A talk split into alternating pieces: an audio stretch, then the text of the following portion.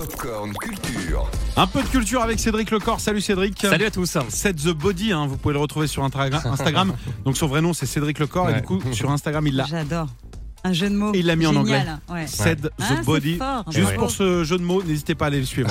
On parle cinéma et avec toi un film très très fort consacré à euh, Simone Veil qui sort aujourd'hui. Tu as eu la chance de le voir. Exactement. Simone Veil, décédée en, en 2017 à l'âge de 89 ans. Le réalisateur Olivier Dallan, à qui l'on doit notamment La Môme sur Edith Piaf, s'est lancé dans un nouveau biopic consacré à cette rescapée du camp d'Auschwitz et aussi femme politique au parcours hors du commun. Nous voulons mettre fin à l'avortement clandestin. Il faut rester ensemble. Rien ne doit nous séparer.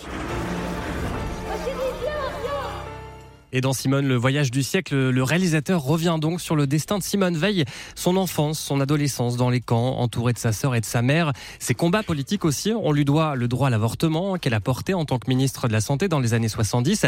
Elle fut aussi, vous le savez peut-être, la première présidente du Parlement européen. Un destin qu'Olivier Dahan a choisi de raconter sans suivre l'ordre chronologique de sa vie. Le réalisateur en a parlé au micro Virgin Radio de Laurence Launay. Chronologique, ça permet de, de créer une autre chronologie plus émotionnelle. Et euh, moi, ce qui m'importe, c'est, de faire, de, comment dire, d'impacter le spectateur. Enfin, je sais pas, d'être hors de la chronologie permet beaucoup plus de liberté et quelque part beaucoup plus de justesse quant au portrait, justement. Avec euh, sous les traits de Simone Veil l'actrice Elsa Zilberstein, totalement transformée, mais aussi Rebecca Marder qui l'incarne dans ses jeunes années. J'ai un- une prothèse nasale, euh, j'ai des paupières un peu plus basses, euh, un faux menton, parfois des fausses joues, et puis il y a un travail de vieillissement aussi, puisque je, du coup je, je vais jusqu'au moment où elle dirigeait l'administration pénitentiaire, donc 37 ans. Puis moi j'ai des perruques aussi, il n'y a pas une seule fois où ce sont mes vrais cheveux, parce que c'était pas la même implantation.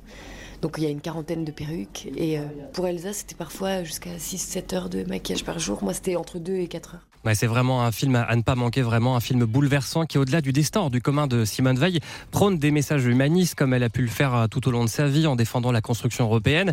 Un film éducatif aussi qui nous plonge dans l'enfer d'Auschwitz, dans des décors entièrement reconstitués. C'est tourné en Hongrie, en fait. Toutes les scènes de, de train, d'Auschwitz même, dans un décor. Évidemment, donc pas un véritable camp, mais euh, des décors de cinéma. Ça a été tourné avec beaucoup de figuration, un gros travail de costume, de, de reconstitution, que même si ce sont des, des, des haillons, il fallait que ça soit complètement véridique, en fait. Ouais, c'est forcément très émouvant. Simone, le voyage du siècle d'Olivier Dahan, c'est à voir euh, dès aujourd'hui au cinéma. Je vous conseille, tout comme euh, la semaine dernière, novembre, sur les attentats du, du 13 Ah novembre. bah, j'ai suivi ton conseil, Ouais. j'y suis allé ce week-end, novembre c'était super et là je vais y aller ce week-end. Donc merci Cédric pour tous ces conseils ciné.